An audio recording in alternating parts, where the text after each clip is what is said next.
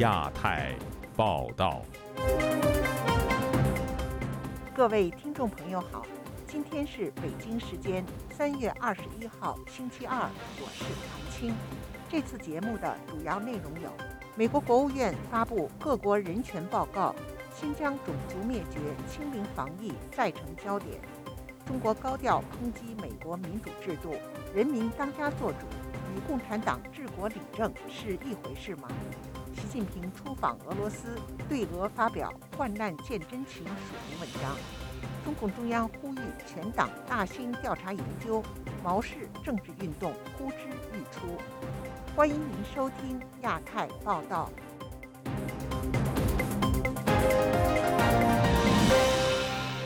本周一，美国国务院发布2022年度各国人权报告。该报告有关中国的部分列出多达二十五种侵犯人权行为，批评北京当局滥用职权，甚至持续在新疆实施种族灭绝。美国国务院官员告诉本台，在与中国打交道时，人权状况一直是美国关注的重点。请听记者陈品杰的报道。美国国务院在三月二十日发布二零二二年度各国人权报告。点名中国、俄罗斯、伊朗等人权劣迹的国家。美国国务卿布林肯当天在报告发布会上，针对中国的侵犯人权记录，他是这么说的：“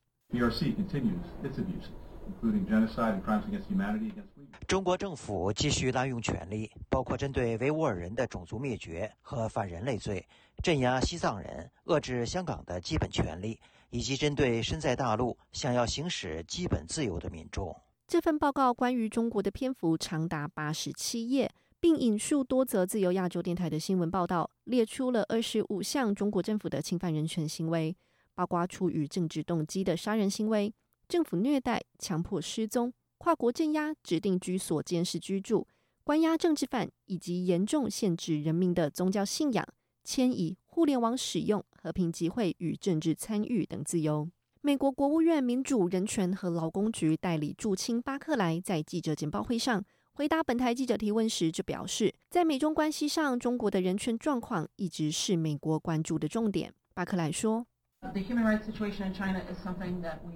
中国的人权状况是我们经常在双边关系上，以及在包含中国的多边环境中与伙伴盟国定期提出的问题。这包括寻求追究中国在新疆的种族灭绝和危害人类罪，以及中国各地的侵犯人权行为。人权仍然是我们与中国讨论的最主要议题之一。我们也在双方高层讨论中不断强调。报告特别针对新疆问题指出，种族灭绝及危害人类罪行仍在新疆持续，受害者以维吾尔族和少数族裔为主，有超过一百万人遭到任意拘禁或被严重剥夺人身自由。这些受害者还遭受到大规模的虐待、强迫节育或堕胎、强迫劳动，以及对宗教、言论与行动自由的限制措施。此外，中国政府在去年疫情期间实施并引发热议的清零政策也榜上有名。报告除了提到去年底发生的新疆乌鲁木齐大火和白纸运动之外，上海封城、大规模隔离中心及强迫隔离政策、侵犯公民隐私以及带有限制行动功能的健康宝都在其中。报告还列出中国多位因为抗议疫情封控措施而遭到当局逮捕、消失。甚至是送到精神病院的维权人士，包括纪孝龙、丁燕等人。自由亚洲电台记者陈品杰华盛顿的报道。本周一，中国外交部发布一份抨击美国的民主情况报告，自夸中国共产党一贯追求民主、自由和人权价值。有学者指出，此举凸显中国当局正试图以冷战思维对美国开打宣传战。请听记者经纬的报道。三月二十日，中国外交部发布《二二年美国民主情况报告》，抨击美国民主颓势加剧。该报告出炉的日期恰逢美国国务院发布二零二二年度各国人权报告的前一天，舆论因此质疑中方举动并非巧合。中国外交部在这份长达万余字的报告中，用两大章节试图强调美国持续陷入民主失真、政治失能、社会失和的恶性循环。并批评美国金钱政治、身份政治、社会撕裂、贫富分化等问题愈加严重。该报告还多处援引民调、美国智库报告和专家分析，指责美国两党分歧日益加大是出于各自的利益，缺乏改革决心和魄力。美国国务院助理国务卿巴克莱就上述报告回复本台记者提问时表示：“美国欢迎客观真实的对美国人权的批评，并不会掩盖问题。”纽约城市大学政治学教授夏明分析说：“中国发布的最新报告昭示中国试图用冷战思维大打对美宣传战。中国在他的报告里面批评的所有的美国的问题都多多少少的存在。那么问题就在于，就是说所有这些批评美国的问题，我们都可以在美国的媒体上看到。美国的这个中国那个人权报告的这种内容，在中国的媒体上发表吗？”报告还批评美国言论自由徒有其名，并宣称美国政府利用社交媒体操纵舆论。旅美人权律师滕彪告诉本台，中国对美国的指责完全站不住脚。美国也没有任何机构去刻意的掩藏这些东西，或者是也没有任何公权力去刻意的大家对这些真相的揭露。中国是那种呃一党制，剥夺民众的选举权，剥夺民众的言论自由、信仰自由。夏明也指出，中国政府肆意打压公民社会，剥夺民众发声讨论的基本权利，却攻击美国言论自由的举动十分可笑。该报告自夸说，自由、民主、人权是人类的共同追求，也是中共一贯追求的价值。中国坚持和发展全过程人民民主，把人民当家作主具体和现实地体现到中国共产党治国理政之中。滕彪指出，中方上述报告的目的显然是打击美国发布有关各国人权报告的合法性，通过比烂来进行中共价值观的大肆宣传，并试图重新定义自由和民主。中国利用发布官方报告与美国进行宣传较量的行动屡见不鲜。上月，中国外交部还曾发布《美国的霸权、霸道、霸凌及危害报告》。美国驻华大使伯恩斯也曾在推特上指出，中国发布涉美报告是粗暴宣传，有失大国风范。自由亚洲电台记者经纬华盛顿报道。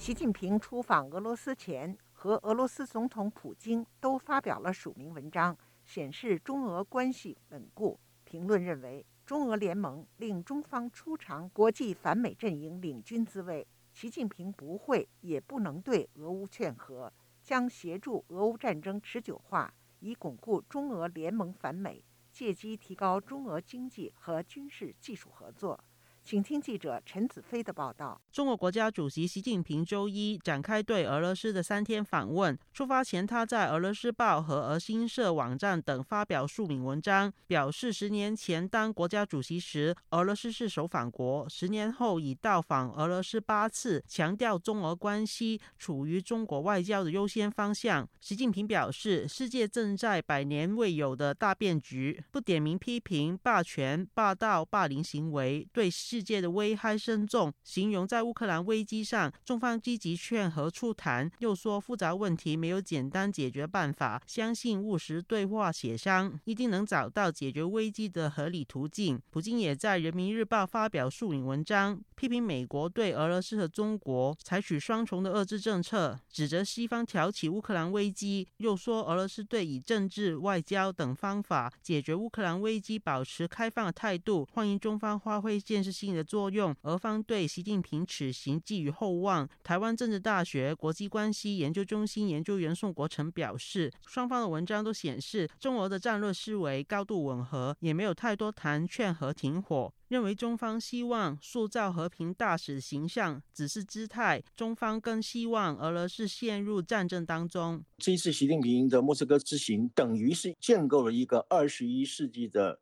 邪恶轴心的同盟啊，对抗美国领导的国际体系。只要俄罗斯一直是陷在战争当中里面，中共就一定会在俄乌战争的危机之下发所谓的战争财嘛，继续无论是在外交、经济方面稳定中国跟俄罗斯之间一种石油的供应链啊，以这样的联盟呃完成他未来发动台海战争嘛。中国问题专家林飞表示，习近平这次出访最重要是显示中国领导人重返国际舞台，对国际局势起到重要作用。习近平此行的目的更想是与俄罗斯建立软性反美反西方联盟，巩固自己的地位和权利。中国第一次发现可以居于当年苏联老大哥的地位，居于世界的。反西方联盟的领导者的地位，他们会不遗余力的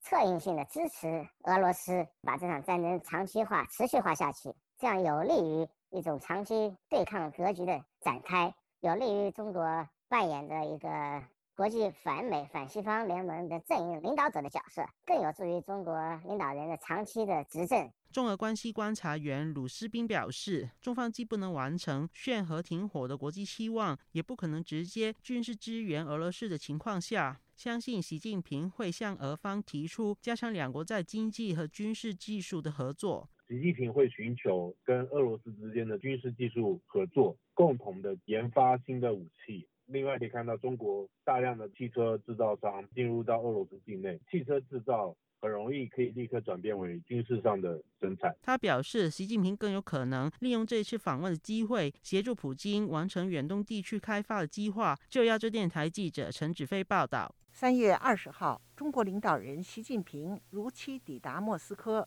并与俄罗斯总统普京举行会晤。虽然中国外交部将此行渲染为和平之旅，但习近平调停俄乌战争的能力却受到多位西方学者的质疑。请听记者唐媛媛的报道。中国领导人习近平在周一开始了对俄罗斯为期三天的国事访问。中国外交部本周一高调表示，习近平此行是和平之旅，将为乌俄战争劝和促谈、缓和降温。对于习近平的出访，乌克兰外交部发言人尼科连科周一表示，乌克兰预期北京会动用对莫斯科当局的影响力，致力于结束俄罗斯对乌克兰的侵略。不过，乌克兰再度强调，基辅当局接受和平谈判的前提是俄罗斯军队必须完全退出乌克兰，并尊重乌克兰的领土完整。外界关注习近平是否能成功调停乌俄战争，这又将如何改变国际情势？美国智库哈德逊研究所高级研究员考菲在接受本台采访时告诉记者，当前俄罗斯急需习近平到访，因为乌俄战争已经使得俄罗斯在国际上被孤立。但是考菲认为，习近平此行不太可能有办法调停俄乌战争。以下由同事代读：乌克兰与俄罗斯都没有展现愿意谈判的意图。乌克兰享有战争优势，并且还没有准备好要谈判。俄罗斯则刚完成军事动员，在未来的几周，他应该会发动下一轮攻势，以攻占更多乌克兰的领土。不过，针对习近平是否会空手而返的问题，考菲推估，中方应该能透过对俄谈判获取诸多利益。以下由同事代读。习近平此行会告诉俄罗斯，如果想要中国在战争中支持俄罗斯，俄罗斯需要付出哪些条件？这可能会涵盖贸易、油气出口和中国在北极海的介入。事实上，习近平可能在此行当中获取比俄罗斯更大的利益，因为俄罗斯非常需要中国的支持。美国智库哈德逊研究所高级研究员奥德高在接受本台采访时则表示，中俄联盟不代表新冷战即将开启。不过，此时俄罗斯与中国确实需要彼此。他们正在面临双边困境，也就是他们需要顾及欧洲场域，也要顾及印太场域。中国需要确定俄罗斯在双边困境中可以帮助中国。奥德高认为，这也是为何中国经常向俄罗斯提供经济、外交、军事等多方面的援助。中国外交部此前一再强调，中国在乌俄战争中始终保持客观公正的立场。对此，奥德高表示，虽然中国并没有在乌俄战争中向俄罗斯提供武器，但实际上中国已经站在了俄罗斯的一方。本质上。中国附和俄罗斯的论述，声称北约、美国以及美国的盟友在扩张北约时没有考量俄罗斯的国家安全问题，所以我并不会说中国在乌俄战争中是中立的。自由亚洲电台记者唐媛媛，华盛顿报道。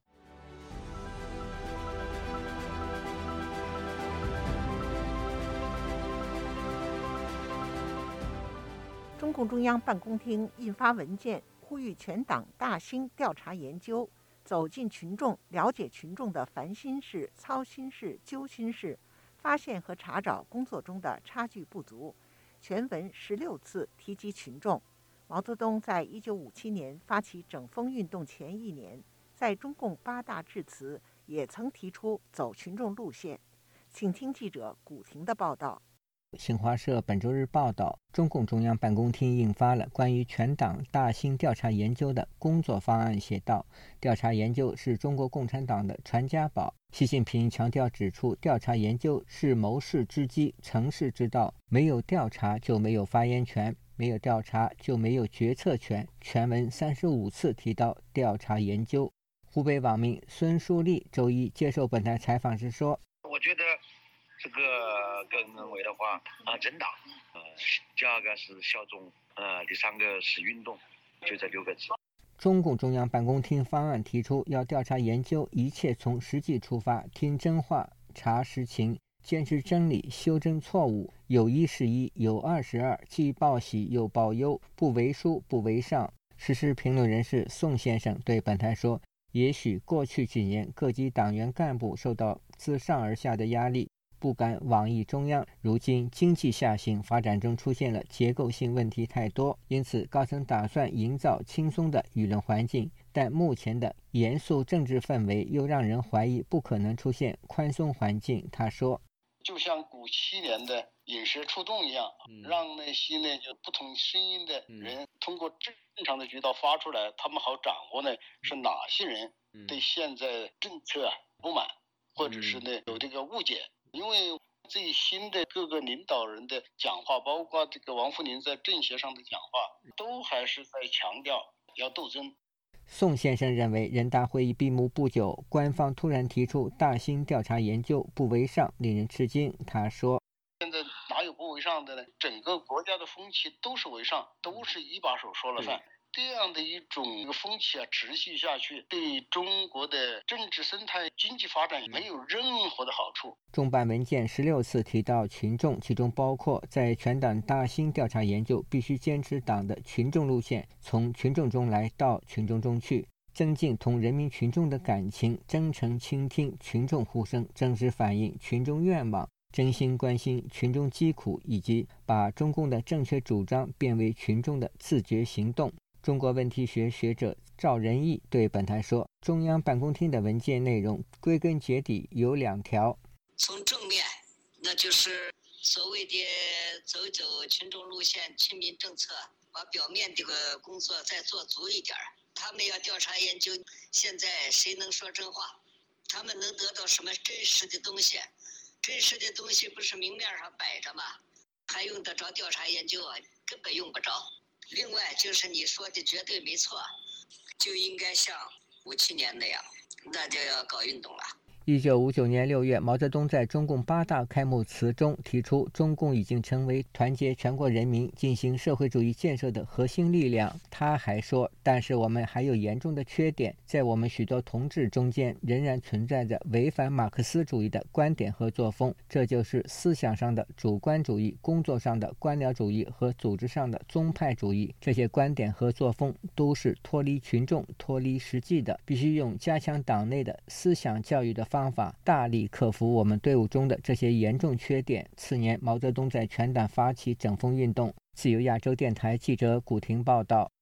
北京一名居民在抵抗当局强拆期间身体严重烧伤。据了解，伤者是清华大学毕业生，出事时曾手持鞭炮，之后被检察院以爆炸罪正式逮捕。请听记者高峰的报道。北京昌平区东小口镇姓秦的住户，过去十多年就旧村改造项目的拆迁赔偿方案持续与地方政府拉锯。去年八月底，一百多名身穿保安制服人员到马连店村包围秦家四层高的房子，户主的儿子秦小坡出面阻挠。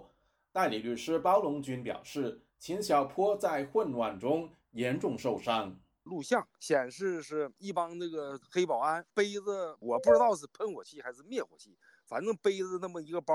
往上冲。秦小坡说是他们把他从楼上推下来的，造成了他腿部的就骨折摔伤，据说是烧伤三级烧伤百达到百分之五十以上。他父亲怀疑是他们喷烧伤喷火烧伤造成的。据了解。四十岁的秦小坡毕业于北京清华大学建设管理系工程管理专业。据维权网描述，他在抵抗强拆时曾手持鞭炮。我听他父亲说，据说是他有一个烟雾的装置，那电子装备能发出声音和那个爆出烟雾。他说这不是一种爆炸东西，只是一种电子装备。他说还他他儿子还准备了一些就是炮仗。我们认为持有鞭炮并不违法，因为这是合法经销的一种商品，它造不成伤害啊，一个鞭炮啊。事后，秦小坡被昌平区公安以涉嫌非法持有爆炸物为由，在医院监视居住了六个月。上月转为刑事拘留，到本月检察院更换罪名，以涉嫌爆炸罪把他正式逮捕。律师包龙军相信。当局已把秦小坡从医院移送看守所羁押。有几个律师通过视频就会见钱小坡，他曾说他是被强拆人员从楼上推下来的，没谈及什么烧伤。在第二个律师又见着他的，就是视频会见的时候呢，他们在现场监督，所以秦小坡说是我自己从楼上摔下来的，那肯定是受到胁迫和威胁了，他才改变了自己以前的说法。一名基于安全考量要求匿名的法律界人士认为，秦小坡涉嫌爆炸罪能否成立，取决于多种因素。一个是它本身是不是爆炸物，再一个那个现场的人数、人民群众有多少，这些都是要综合考虑来评判，呃，符不符合公共的特征，甚至可以构成你是否属于危害公共安全罪。你不能说他一定联系不上，那要根据他具体的情节来看。他说，若爆炸罪情节严重，当事人最高可被处死刑。自由亚洲电台记者高峰香港报道。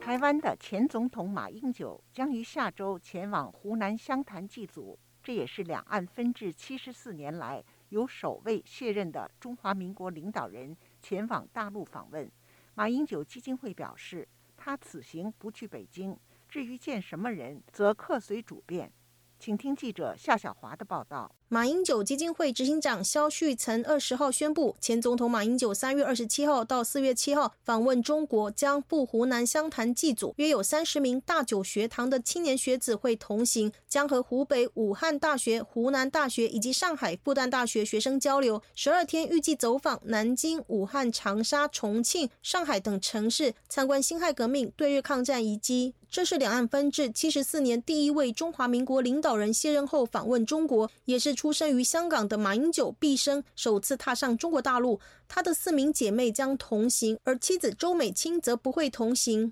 肖旭曾提到，前总统陈水扁以及现任总统蔡英文都曾经去过中国。他从事两岸工作已经将近四十年了，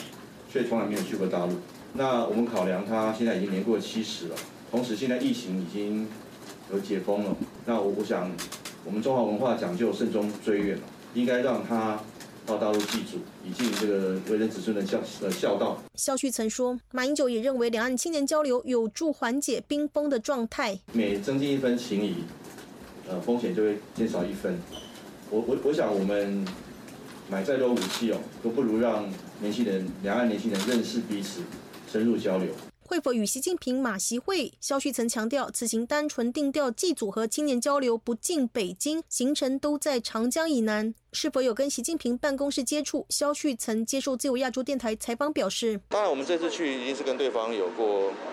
妥善的沟通，详细的讨论。可能见到中国官方最高层级。”肖旭曾说：“客随主便，去扫墓不可能要求谁来接待。”外界臆测马英九会否出席国台办举办的清明公祭轩辕皇帝典礼。肖旭曾说，马英九去祭拜马家祖坟，不可能去参加谁的祭典。肖旭曾表示，按过去两岸交流惯例，三十名同行台湾青年的旅费落地接待由三所中国的大学支付，机票则由马英九基金会支出。总统府发言人古拉斯二十号答复自由亚洲电台：今天早上收到马前总统的出访申报，尊重马前总统祭祖的规划，我们也会提供安全的协助。中国国台办发言人马晓光二十号称，大陆方面欢迎马英九先生来大陆祭祖参访。马英九访中的消息在微博热议，有中国网民揶揄说：“打倒国民党反动派，要统一，不要忽悠暗毒分子。”也有中国网民看好说：“最信奉一个中国的省长，促进民族统一的功臣马英九。”湖南湘潭居民王先生接受自由亚洲电台采访说：“啊，你肯定欢迎啦，巴不得他他他在老家那看一看啦，看看老家有什么变化啦。”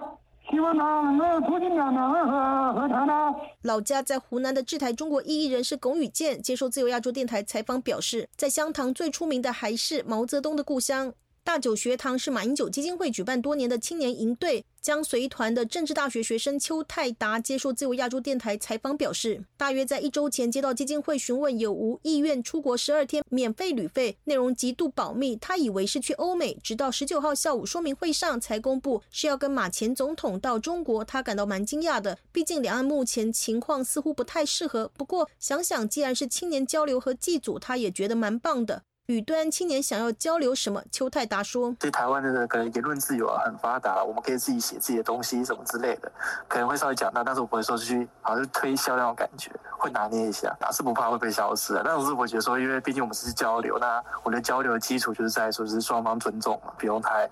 太去强迫对方说要接受我们的观点。”另一名不愿具名的学员对本台表示不认同马英九此时不忠，令外界观感不佳。这个时候去见一个，并不排除使用武力，国际形象没有非常好的政府的话，不是一个很明智的选择。该名学员提到，他曾经去中国交流，很多话不能说。马英九想要交流，但关键在对方有没有意愿敞开心胸，听真实的声音。以我过往的经验，有时候他们虽然是所谓的自由交流，但是其实有很多话是不能讲的，所以甚至是就是希望召集一批人来说出他们想要听到的话。大九学堂成员、台北大学研究生黄清东接受自由亚洲电台采访说，没有听过马英九在课堂上提到想去中国祭祖或想去大陆，听到觉得是很震惊。他解读马英九这次去中国，并不是真的要去祭祖，而是促成两岸融冰对话。黄清宗提到，马英九常在课堂上说，两岸或是美中台的关系在青年手上，像他这样一辈，在十年就不存在了。就是他的焦点目光是放在现在的年轻人身上，那他想着的并不是说习近平现在的任期之内要做到什么样的一个目标，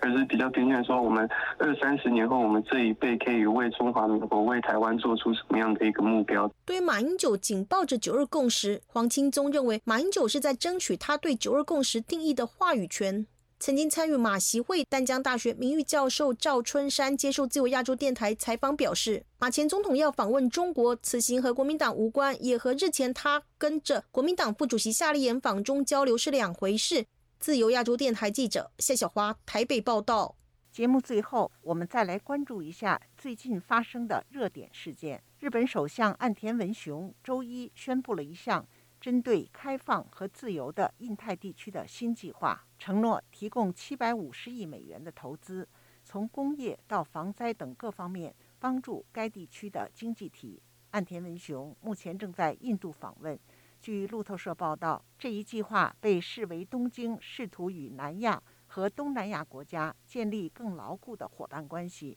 以对抗中国日益强硬的态度。位于非洲中部中非共和国一个由中资企业营运的金矿，在当地时间三月十九号遭武装分子袭击，造成至少九名中国人死亡和两人受重伤。中共中纪委、中国国家监察委三月二十号宣布，前紫光集团董事长赵伟国涉嫌贪污，为亲友非法牟利，背信损害上市公司利益犯罪。使国家利益受到特别重大损失，被移送检察机关审查起诉。中国民航局三月二十号发布了关于三二幺东航 MU 五七三五飞行事故调查进展情况的通报，其中指，由于这起事故非常复杂、极为罕见，调查还在持续深入进行中。据中国媒体报道，东航事故发生后，飞机的两部黑匣子被找到。并送由美国国家运输安全委员会协助中国进行调查。听众朋友，自由亚洲电台的亚太报道节目到这里就播送完了，感谢您的收听，我是韩青，我们下次节目再会。